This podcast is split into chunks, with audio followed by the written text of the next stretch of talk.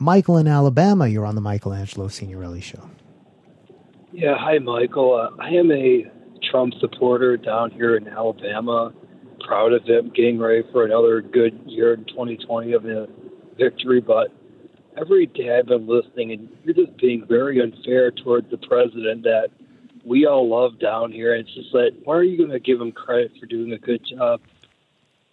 Because he's done a terrible job. He's done a a, a, a horrific job at handling this epidemic. He's done everything he can to deny it's not it's even happening. He spent weeks saying that the numbers were going down when they were going up. He said we were we had 15 cases and going to zero. He denied everything and now we've learned about how all of the people around him warned warned him over and over again about the epidemic. Warned him for months. His economic advisor, Peter Navarro, warned that there would be an economic collapse. And his Health and Human Services Secretary, Alex Azar, warned that there would be this healthcare crisis. And he kept putting it off. I mean, those are his own people, Michael, who work for him. Well, I mean, he's been doing a lot of good things too during all this. I mean, one though, I love the new press secretary, Kayleigh McEnany. I think, I think. Oh come on, uh, no, Michael, come on.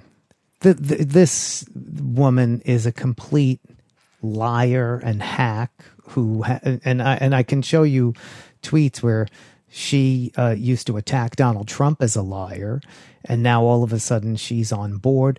They're all sleazebags covering this administration. But honestly, what does that matter? Press secretary. So you're telling me he did some window dressing.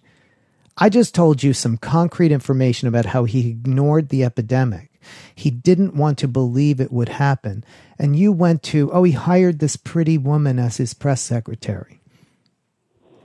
She's a beautiful, pure, all American woman, okay? And she's doing great. And she's oh my god. yeah so that so that's real that's it that's it. That that's what donald trump's done for the epidemic. Hide a pretty all-american woman. Is that what really sells in alabama? Is that how cheap you are?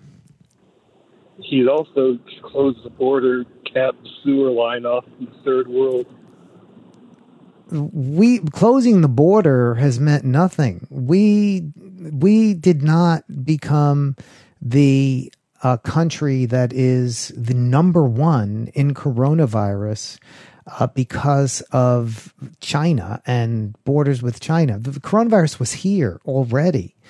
And in fact, it was um, now we know coming from Europe, uh, coming that way. So his closing of borders did nothing, and closing borders doesn't do anything. Right now, we have a million cases of coronavirus. You can close all the borders you want. There, everyone is safer in another country right now from coronavirus than they are here. You realize that? There, you have more chances of getting coronavirus in the United States than anywhere in the world.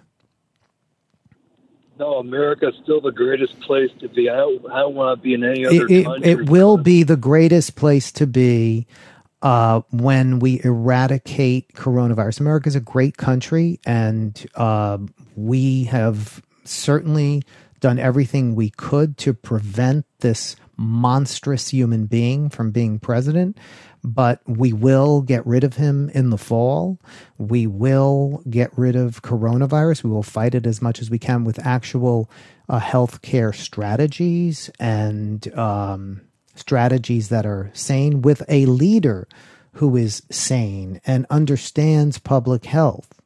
You've given me not one shred of all you've given me are mantras, not one shred of data or anything, Michael. Joe Biden is losing his mind and he's a rapist and he's Oh yeah, Michael, goodbye Michael. Don't tell me about anybody losing their mind. Um, are you going to inject yourself with some Lysol tonight, Michael? Yeah. It's over there on the shelf. Yeah, go and get it. We'll be back in a few minutes.